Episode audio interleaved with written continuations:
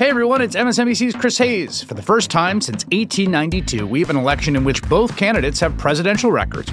It's a chance to take a hard look at what Joe Biden and Donald Trump have actually done as president. On a special Why Is This Happening podcast series called With Pod 2024 The Stakes, I'm talking to experts about the two candidates' records on specific policy areas like immigration, taxes, climate, and more.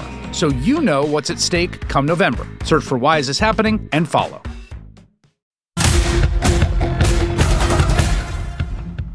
Tonight on the ReidOut. Since the last time I was here, Mr. Walker has been talking about issues that are of great importance to the people of Georgia. Like whether it's better to be a vampire or a werewolf. This is a debate that I must confess I once had myself. When I was seven. Four days to the Georgia runoff, and with that guy, former President Barack Obama, in his corner, Senator Raphael Warnock appears to have the momentum, while the Walker campaign makes a desperate plea for cash.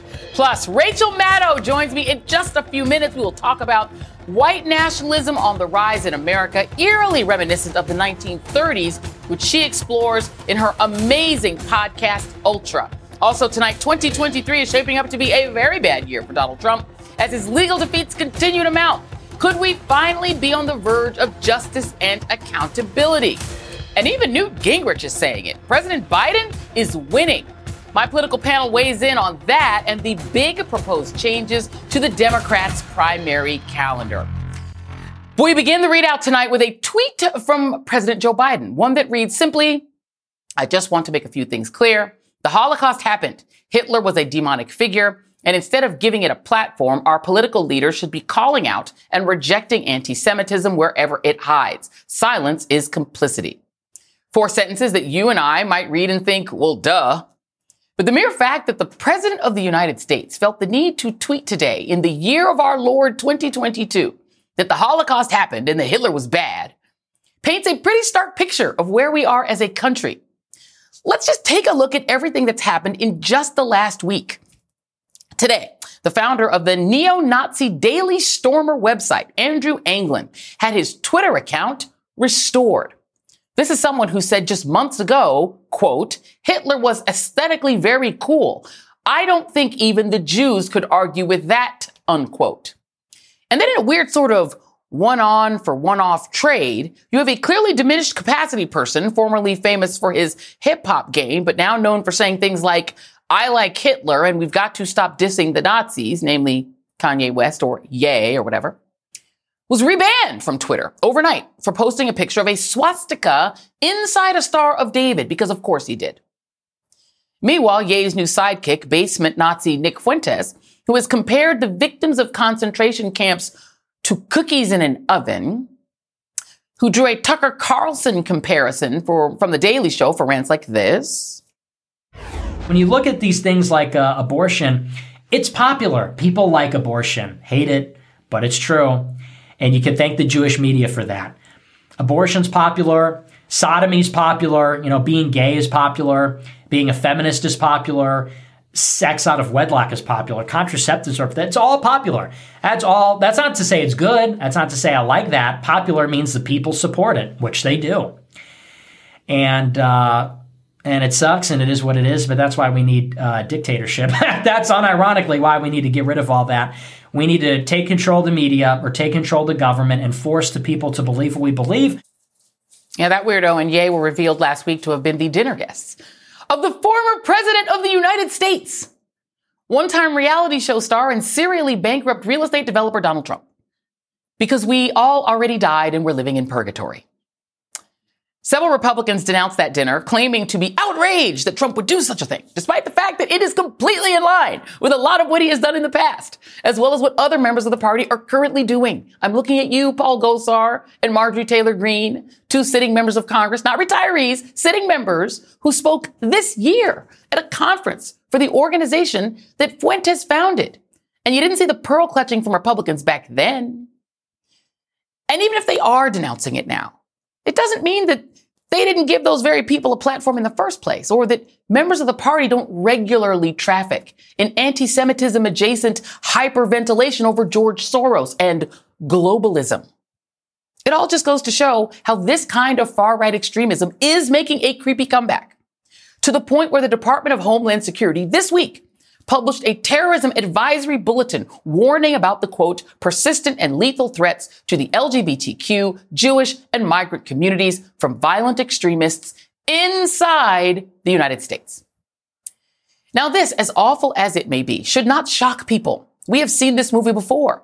As we've previously said on this show, history doesn't repeat itself, but it, it sure often does rhyme. And right now we are in a sort of 1930s moment. Hate, specifically anti-Semitism and white nationalism, they're on the rise on the American right, aided in some cases by politicians. In her podcast Ultra, my friend and colleague Rachel Maddow tells a story of the time not too long ago in our country's history when a Nazi agent named George Sylvester Viereck attempted to infiltrate Congress. With the help of his pal, Senator Ernest Lundeen, George Sylvester Viereck had roped in dozens of sitting members of Congress to help him launder and disseminate Nazi propaganda using the resources of the United States Congress. We have a number of the biggest figures in American politics in this period, men who are truly household names. The biggest names really in Republican congressional politics, they all fall under the spell of this Nazi propaganda operation. And joining me now is the great Rachel Maddow, host of the Rachel Maddow Show, as well as the awesome podcast Ultra, which is my current binge. Um, Rachel, great to see you as always. And I just want to let you talk because I mean, we are in a moment where it is like, right? It's like people are like, oh my God, there's Nazis on the Twitter again. But it's like, yeah, because there's been Nazis around for a long time. They've been platformed before. Um, talk a little bit about it. Yeah, thank first of all, thank you for having me join. It's great to see you. I I mean, I feel like the thing the big thing that I took away from the research and all the time that I spent to to build out that story around Ultra, which became this podcast, is that it is easy and sort of tempting to look for historical analogies um, for our bad, inexplicable bad guys of this age. Like it's it's interesting in tr- in history to look back and say like, oh, who was their Trump, or who was their Kanye West, or who was their right. Elon Musk, or who was you know whoever whoever it is that you want to try to figure out some sort of context for. And you can do that. You can find those people. But what is more pressing to me and more telling and actually more practical in terms of what the lessons of history are is that the real historical analogy is us a certain proportion of the American public likes this stuff and falls for it over and over again and discovers it anew, like the same way that every new generation believes they discovered sex. Every new generation of Americans in the political context believes they've discovered this efficient wave of the future where democracy, where slow, boring democracy that lets all the wrong people have decision making power, instead will be replaced with this efficient leadership where we have a dictatorship who makes everybody believe what we believe. And we go back to the good old days where everybody was the same color. I mean, it's just just the same appeal over and over and over again. And for me, that is helpful because it means you don't need to actually be good at it. Donald Trump isn't great at this message. Elon Musk isn't great at this message. Kanye West is not great at this message. None of them are. But we are, to a certain level, a certain number of us are primed to like it, even when it's presented to us in this very ham handed way. That to me is helpful because it means we need to have kind of a permanent anti-fascist consciousness as a country to fight back against it because somebody will always be peddling it. Yeah. I mean, the thing is, is, is I, I, sometimes, I was having this conversation with a friend the other day that there's something about America that I think because it's such a young country without a like old origin story, right? If we really want to do an ancient origin story, we'd have to acknowledge the indigenous, right? Because they're the only people with an ancient story on this continent. Our sort of cultural story is super young. And so it feels like there's almost a constant quest to figure out like who's really controlling it all, right? And there's a, there's a sort of, it's almost like a, re, a substitute for religion. Like as America and the whole West becomes becomes a little more secular, people are replacing it with this need to have some someone is orchestrating the things that are going wrong in my life. Like what's the ancient story? And you know, here now you have for a lot of and, and I'm not talking about people who are openly Nazis at all. I'm saying that there is a common vernacular on the right that is it's the globalists. Right? That Yeah. it can't just be that more people like to vote for Democrats. George Soros is orchestrating this. It can't be that black people wanted civil rights. The Jews are tricking them and they're making them want civil rights, right? And it feels like that's like a common theme, which is why I do love Ultra because it's like, wait a minute, this is like a common theme. There's some, and unfortunately, the train that's never late is that it's the Jews, right? The Jewish people get tagged. Always. And anti-Semitism and authoritarianism are always sistered together. Always, always, always. And when you see a rise, not only a rise in the expression of anti-Semitism, but a sort of mainstreaming of it. And, you know, one of the major political parties of our two-party governing system, um, flirting with it in a way that doesn't immediately get denounced throughout the political system, like that it's it there isn't a surprise i think that that's going with the sort of proto-authoritarian movements that you're seeing in that same part of that party those things always go together but joy i think the larger point is exactly right that there is you know there's an american democratic experiment which is not ancient we're a couple you know, a couple of centuries and still going but the American democratic experiment is that a country that is made up of all different kinds of people from That's all right. over the place all get an equal say. And to the Yeah. extent that that freaks you out, um, it's hard to argue, although some on the right right now are, uh, some on the ultra right are. It's hard to argue, actually, we don't want American democracy anymore. Democracy is uncomfortable because we don't like everybody having a say. We prefer that just we have a say. It's easier to say our country has been hijacked by demonic forces and, and shady people behind the scenes that you can't see. That always lends itself toward, toward anti-Semitism or toward whatever other kind of cabal you want to try to imagine. But at its core, it's just the thing you hide behind when what you don't want is to participate as an equal as an equal citizen with others who are different than you in a group decision making process. You don't Yeah. get to be in charge. You just get to be a citizen among many. And for people who don't want that, the cabal idea is where they often first go.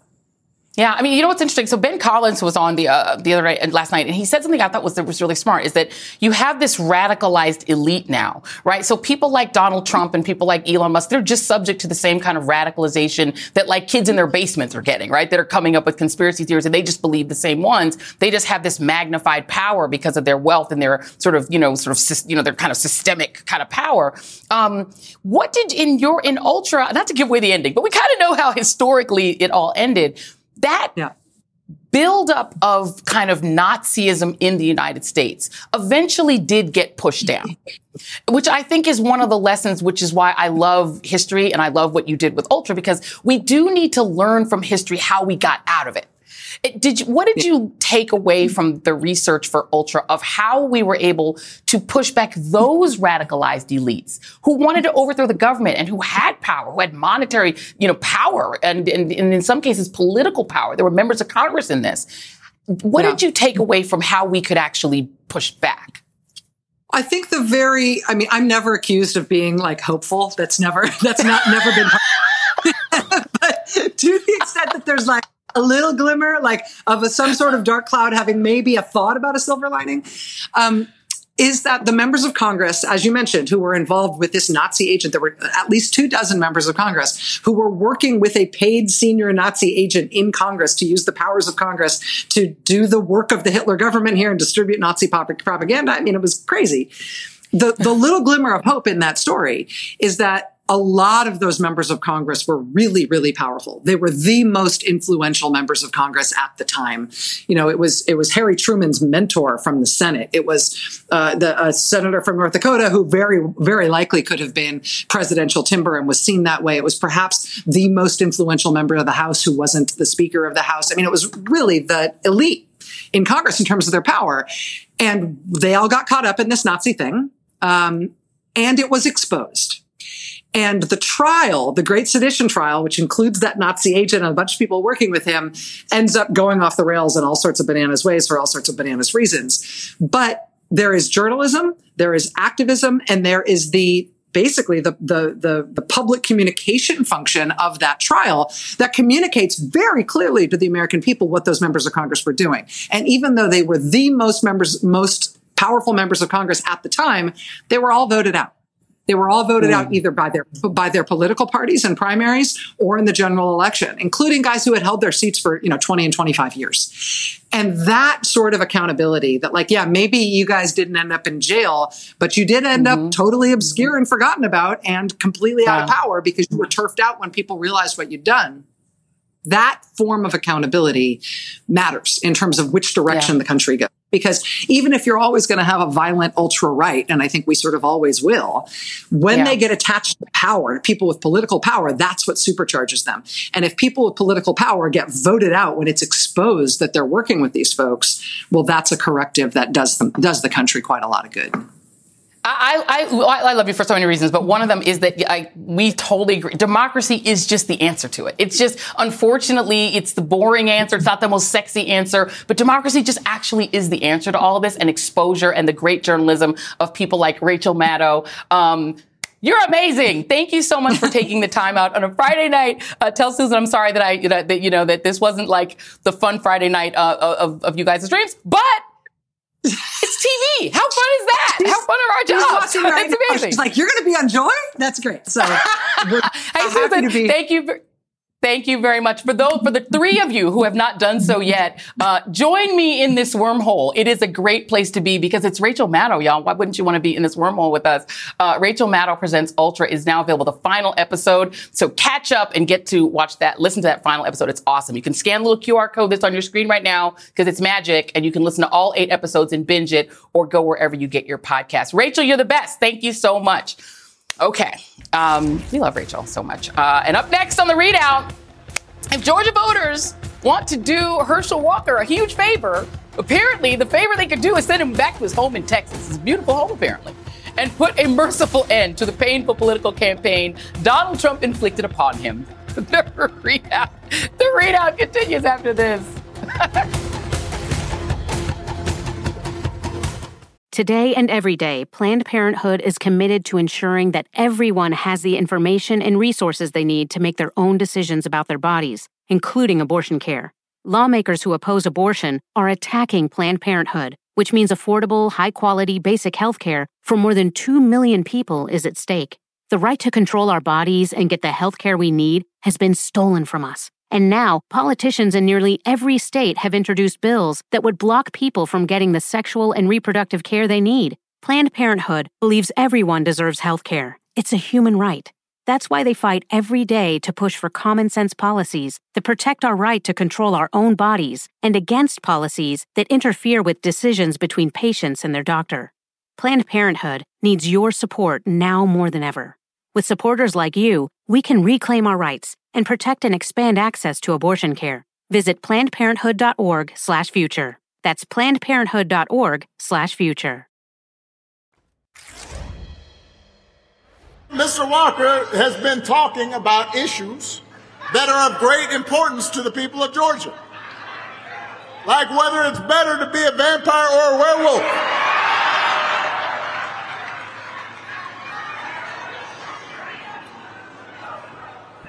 This is a debate that I must confess I once had myself.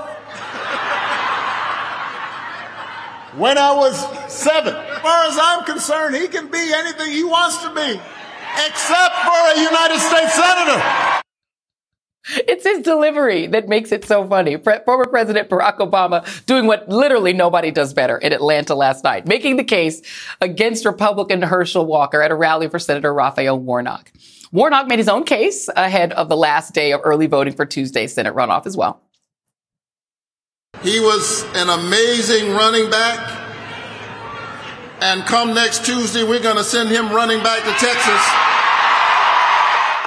That's a good line. That's a good line too. A short time later, Herschel Walker, who will not let reporters anywhere near him these days, weirdly, went to the friendly confines of Fox News for another joint interview with his apparent handler, South Carolina Senator Lindsey Graham, who, in what's become kind of a routine, seemed to do most of the talking. They're afraid of Herschel Walker. He transforms the Republican Party. It's not just about this election, it's about the future of the party. It's all about turnout as of now. Get out. All right, Lindsey, thank you. that was nice of Lindsey to let Herschel get a word in edgewise. Anyway, today is the last day of early voting uh, in the state of Georgia in a week that already smashed records as evidenced by long lines at polling places. More than 1.4 million votes have already been cast, and officials said today should set another record.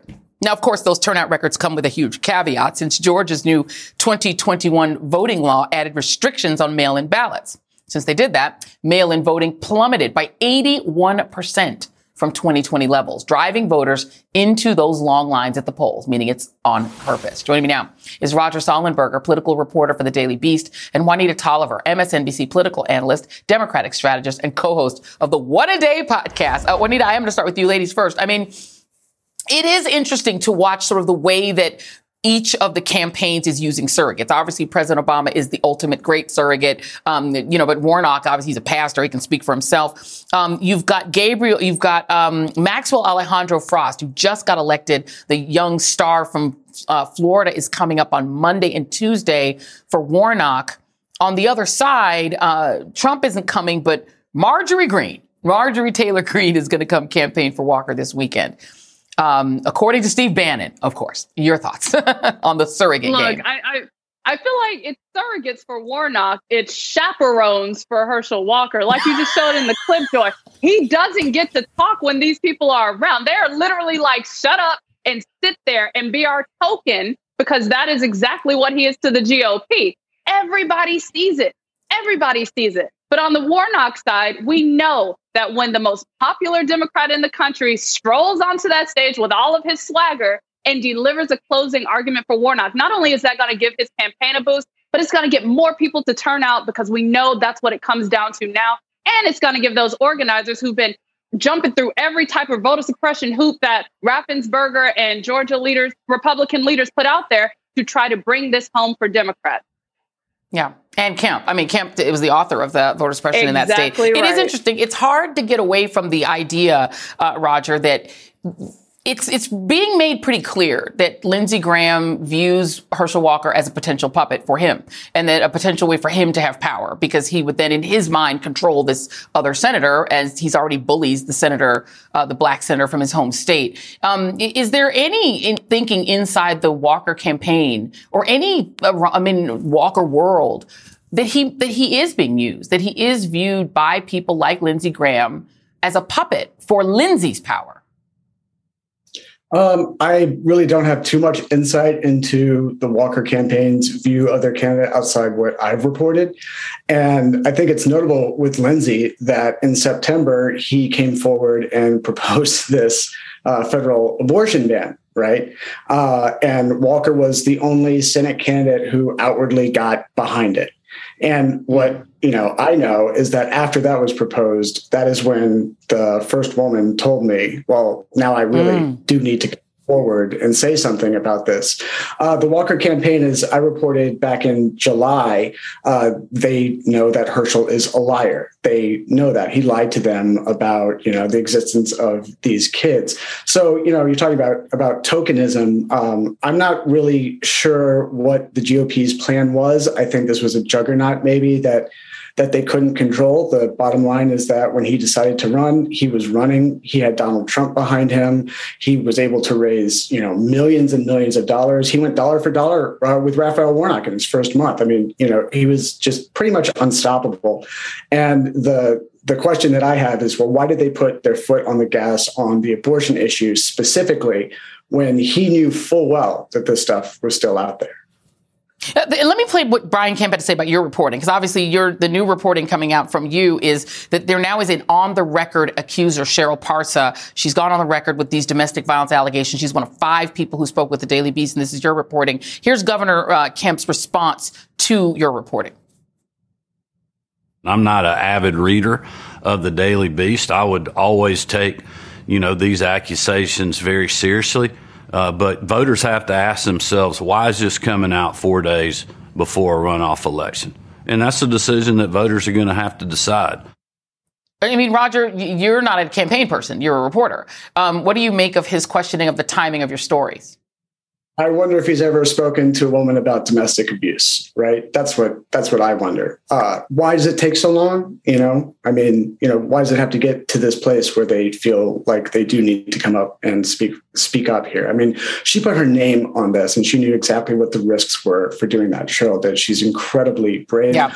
All the women who've spoken to me are incredibly brave. I can say that a lot of women like uh, did not feel comfortable coming forward with stories. I'll put it that way um, that there is, you know, just a great deal of of personal uh, pain behind it, and you know, embarrassment, risk. There's the political factor. There's a lot of reasons why someone would not want to come forward, or why someone might want to wait a little while. And this is Indeed. not. This is not a democratic operative job. This is this is women who have had enough. Absolutely, and you know it's and it doesn't shock me that Brian Kemp wouldn't have a lot of uh, empathy for that. He presides over a state that basically outlaws abortion um, uh, at six weeks. Uh, very quickly before we go, Juanita, this has resulted in very clear polling uh, that's about Walker. Very few people have a favorable. I mean, uh, he's underwater in favorable opinion. He's underwater in whether he's well qualified, way underwater, and he's under uh, underwater when it comes to whether he has good judgment to what do you attribute the fact that despite basically very few voters respecting him in the state, he's neck and neck with Raphael Warnock? Well, I think you're going to have Republicans who are going to ride with Herschel Walker to the very end. But let's keep in mind, in November on that ballot, he underperformed every other Republican on the ballot. I think he underperformed him by 200,000 plus votes. And since on this runoff ballot, it's only going to be him and Warnock, I think we're going to see a much bigger divide because Republicans are fed up yeah, indeed. Roger Sollenberger, and great reporting, and thank you very much. And uh, God bless those women who did have the bravery to come forward. And also Juanita Tolliver, our friend, thank you very much. All right, coming up, a big announcement before we take a break, actually. But before we take a break, the ReidOut will be coming to you live from Manuel's Tavern in Atlanta on Monday, the eve of the Georgia runoff finale. We will have a ton of exciting guests. So if you're in the area, do come by. And if you're not, be sure to tune in. It's going to be an amazing show. And by the way, that invitation includes you, Herschel. Now that you know where we're going to be, know that you are invited. So you can come on over and we can have that debate that you asked me for before you started ghosting my producers. Call us. And up next, a stinging rebuke from an appeals court in Trump's special master request as the January 6th committee meets to consider criminal referrals. We'll be right back. On the MSNBC podcast, How to Win 2024, political experts, former Senator Claire McCaskill, and Democratic strategist Jennifer Palmieri examine the campaign strategies unfolding in this all important election. The focus is on the voters that are not necessarily in your corner now. If Democrats are going to win in 2024, we have to be able to explain what is happening at the border and what the solutions are. Search for How to Win 2024 wherever you get your podcasts. New episodes every Thursday. Hi, everyone. It's Katie Phang. Did you know my weekly show on MSNBC is now available as a podcast? With my decades of experience as a trial lawyer, you'll get an insider's perspective on all things legal. At a time when politics and the law are inextricably intertwined, my guests and I break down what's next and why it matters, both inside and outside the courtroom. Search for The Katie Phang Show wherever you're listening and follow.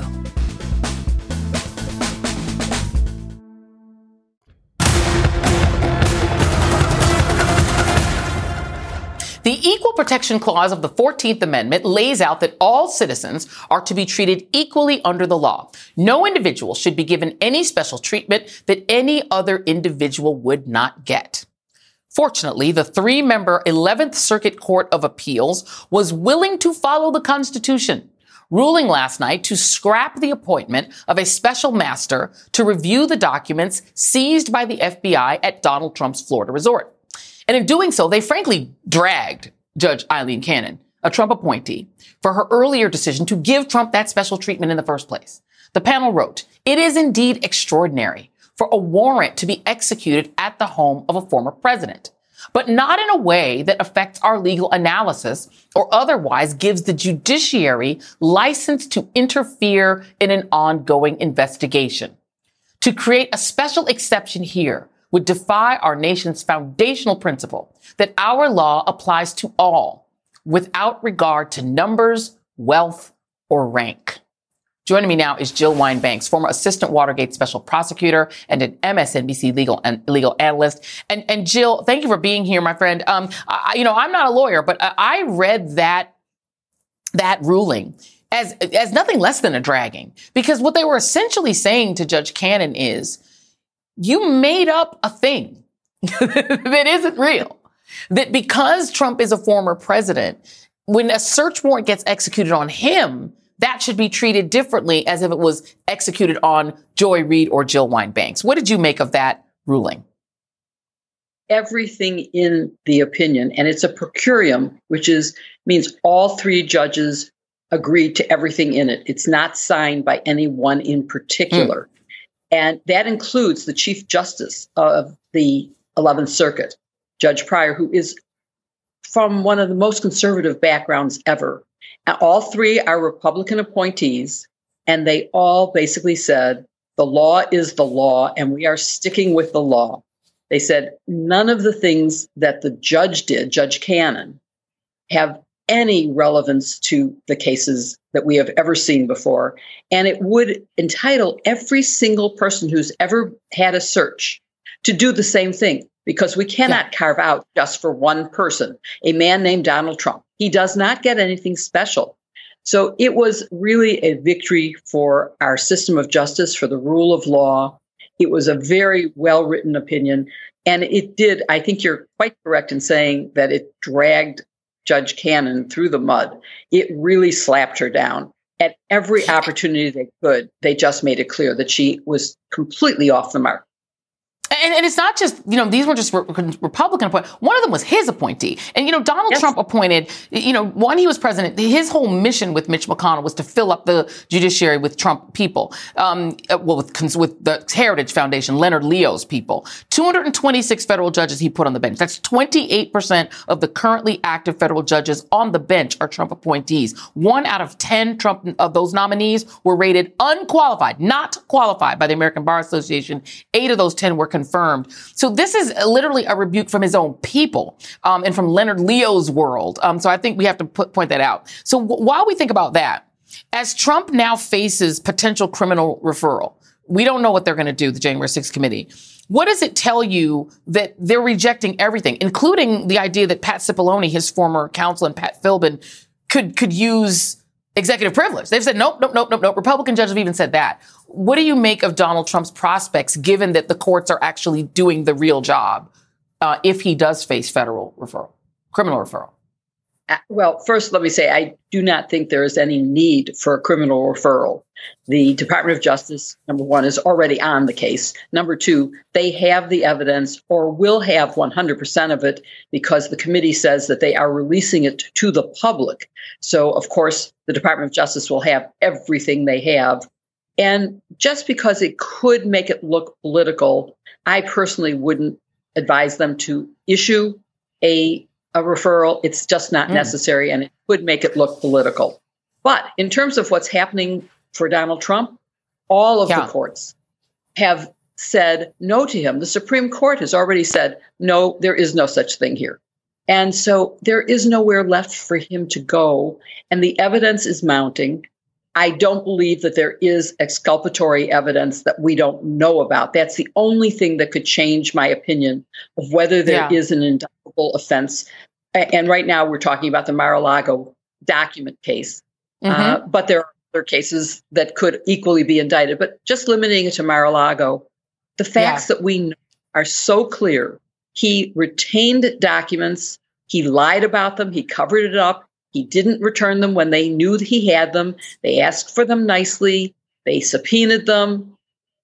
Then they had to do the search. And he yeah. had already filed an affidavit saying, there is nothing else here. Well, within a few hours, the department found the FBI was able to uncover more than 100 more classified documents, documents that pose a severe risk to our national security if they are ever revealed. Yeah. And they were kept in an insecure location. So, of course, yeah. there was a risk of security. R- real quick, what's your pin before we go? It's Justice. It's Lady Justice standing with a go. law. And so it seems to me we're heading toward some just accountability for the former president. We shall see. Uh, Jill Wine-Banks, thank you as always. All right, guys, who won the week is still ahead. But first, Biden extends his winning streak with a deal to avert a crippling rail strike as Republicans begin to whine out loud about his mounting successes. Oh, Dark Brandon, why do you torment them? That is next. Stay with us.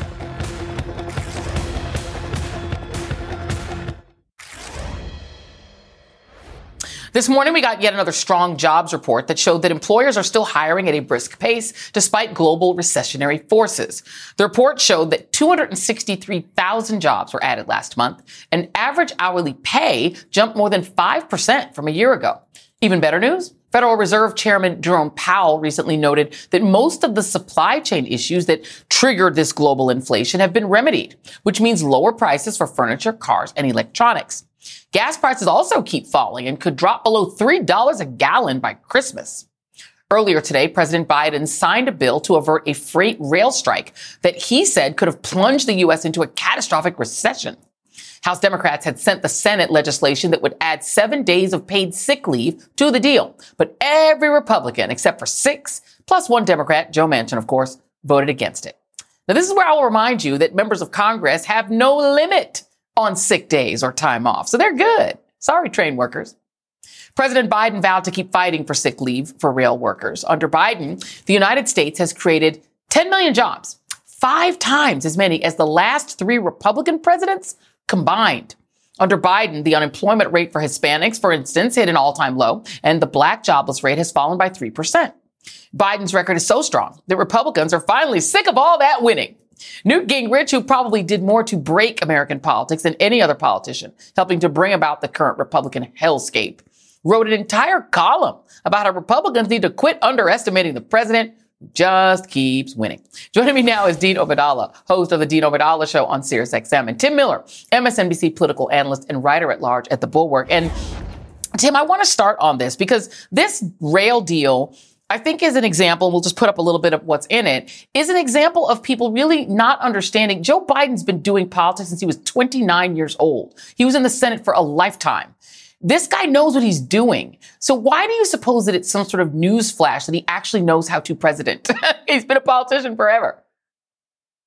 Yeah, well, two things are happening here, I think, on the right. One is they're stuck in their own uh, hermetically sealed echo chamber you know, where if you turn on Fox or if you listen to any conservative media on digital media or on radio, all you hear is the Joe Biden senile and and you know right. the squad really running the show and Joe Biden can't do anything. And so you start to believe your own BS after a while. And I think that that hurt the Republicans going into the midterms.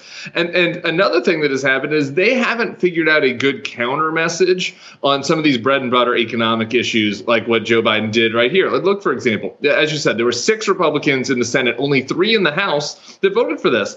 I, I, the Republicans, I thought, were pivoting to becoming more of the working class party, the working man's party, middle America's party. But only nine Republicans in all of Congress, you know, said that they would go along with the deal that would give seven measly days of paid sick leave to actual rail workers. I just they, they they're lost, right? It's like, well, on the one hand, they're still in their old Tea Party Wall Street world. On the other hand, we're trying to be the working class party, and they and they kind of don't know how to do that. Meanwhile, Joe Biden has been kind of navigating these issues for a half century now and, and knows very much, you know, how to navigate them. Yeah, I mean, he's like the arithmetic mean of like Amer- of Joe Americanness, right? He, he understands politics and he he gets how to get things done. And you know, to the point, Dean, where Joe Biden and uh, and I would say probably with Jim Clyburn, who's still in leadership, hanging on in leadership, they've like orchestrated a coup against the whole system in which they they create who's going to be president. You know, putting South Carolina first is a huge mm-hmm. move. It's going to make black voters more empowered, which they should. It's going to disempower Iowa, which right. is so unlike the rest of the country that it really isn't, it doesn't tell you anything about where things are going. And they're going to put other states moving forward, uh, like Nevada and Michigan. It, it, it is, and it also, it kind of helps out if anybody tried to primary Biden. South Carolina was his secret sauce, so good luck with that. so it's actually the use of political power. He needs, he understands that too. I think Joe Biden might know what he's doing. I'm getting that sense, Joy, that he has there since. Could I just say Joe Biden got a 24% raise for the railroad workers? Can you negotiate my contract at SiriusXM, President Biden? I would love a 24% raise. Look, South Carolina makes all the sense in the world, but I wrote an article begging for my home state of New Jersey to be the first state. You want to test people. Let's see him go to Jersey where expressions like "What are you looking at?" is considered a warm embrace. Let's see you make it to the top. People yelling, "Get off my lawn!" But South Carolina makes sense. And look, people finally, people of color are going to be represented the way they should in our party. They are the black voters are the key component of the Democratic base, plus others. But that is the core. So I think South Carolina is great. I think Michigan makes sense. Nevada with the Latino vote, very important. But Jersey, we gave you Bruce Springsteen. We gave you Queen Latifah. Give us the first primary and the first line, group of primaries. Talk to Biden. Talk to Biden about it. Biden's like, I can get it done. I'm going to stay with you for a second, Dean, because the, the speaking of people who don't know what they're doing, uh, Elon Musk. Okay, mm-hmm. so he he takes Kanye off, but he puts the Nazi back on. You happen to know this guy, mm-hmm. Anglin. Um, he's a Nazi's Nazi. He's the guy who's the head of the Daily Stormer. We don't know where he is in the world, but doesn't he owe you money? he owes me $4.1 million because I got a judgment against him because in 2017 he fabricated tweets saying I was involved in terrorism because I wrote an article denouncing Donald Trump for not denouncing white supremacy. And that was before Charlottesville. Know, Andrew Anglin and his buddies at the Daily Stormer, which is named after Hitler's favorite publication called Der Stürmer, fabricated these tweets and said, go confront Dean. So I got a ton of death threats. And I sued him in federal court and I won $4 million. I, and I was never going to get the money. The money is to give to organizations that fight bigotry. But Andrew Anglin, you deadbeat Nazi, if you're watching, I want my money and I want it plus interest so I can give it to organizations that fight anti Semitism, anti racism, anti LGBT, anti Muslim hate. And the idea that Elon Musk would help normalize a Nazi shows you Elon Musk is no friend of the United States of America. And I say that bluntly, and I give it a lot of thought. I don't believe Elon Musk is a friend of this country. He's amplifying divisions, and it's very dangerous. He's trying to make apartheid great again. Uh, you know, he he th- he thinks that's what MAGA means apparently. Meanwhile, I mean, on the other side, Tim Miller, you've got the governor of Florida, who the media has already crowned as the next king of the Republican Party. He passed this "Don't Say Gay" bill that is so frightening to school systems that one of them banned a Hanukkah discussion because they weren't sure if talking about Hanukkah violates the Christian nationalist rules that they live under now in schools. They had to rescind it because it sparked so much outrage when it got out. But that's how bad this Don't Say Gay bill is. It's morphed into a Don't Say Hanukkah bill at the time when we're talking about rampant anti-Semitism. Well done, DeSantis. Yeah.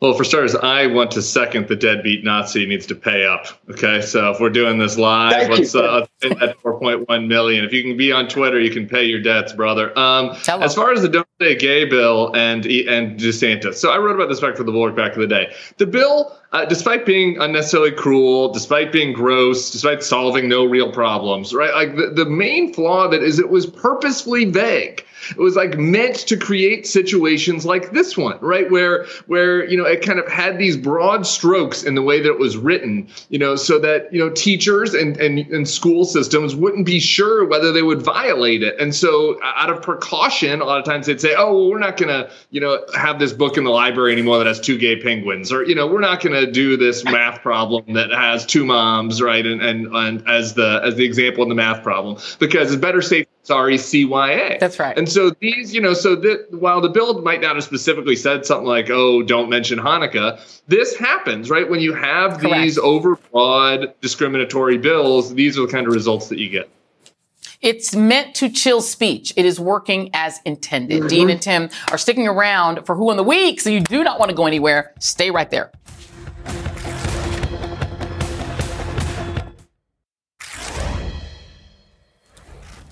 Well, it's Friday night, and you know what time that means it is. It's time to play our favorite game. Ah, yes. Who won the week? Back with me, Dean Obeidallah and Tim Miller. Dean Obeidallah, who won the week? It's undisputed. You can't even debate it. You should stop the segment now. It's Hakeem Jeffries. He came from Brooklyn. He went to public school, went to NYU Law School, graduate with honors, then in the state assembly, and now made history this week as the first black leader of either political party's caucus. And in 2025, he will be the first black Speaker of the House in the history of the United States of America. So King Jeffries, in my view, won the week.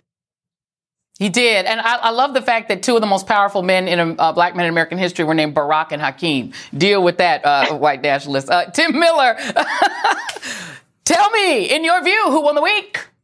Not a bad pick. Other side of the hill, though, Chuck Schumer codified the repeal of DOMA, got to call his daughter and her wife to give them the news, uh, and then is on pace, it looks like, if things go as planned next Tuesday, to even gaining a seat in the Senate when everybody thought he was going to lose his gavel to Mitch McConnell. Good week, Chuck Schumer. And you know what? We don't get to say that very often. Good week, Chuck Schumer. Exactly. Excellent. You're right. These are, you know, we don't get to say it often. All right. My pick for who won the week is not a political figure. It is LeBron James. King James. He won the week this week because he called out the media for their hypocrisy in asking him about everything and anything else from Colin Kaepernick, uh, to, to Kyrie but not asking about Jerry Jones. Jerry Jones was in a photo being against and being one of the people who was standing against integration. He has gotten a whole pass from the media, including the sports media, as has Brett Favre. They deserve to get the same bricks that you're giving to Kyrie and the rest. That is my opinion. And LeBron agrees with me. Dean Obeidallah, Tim Miller, thank you both very much. Have a great weekend. And that is tonight's uh, ReidOut. I will see you again Monday night live from Hotlanta, Atlanta, Georgia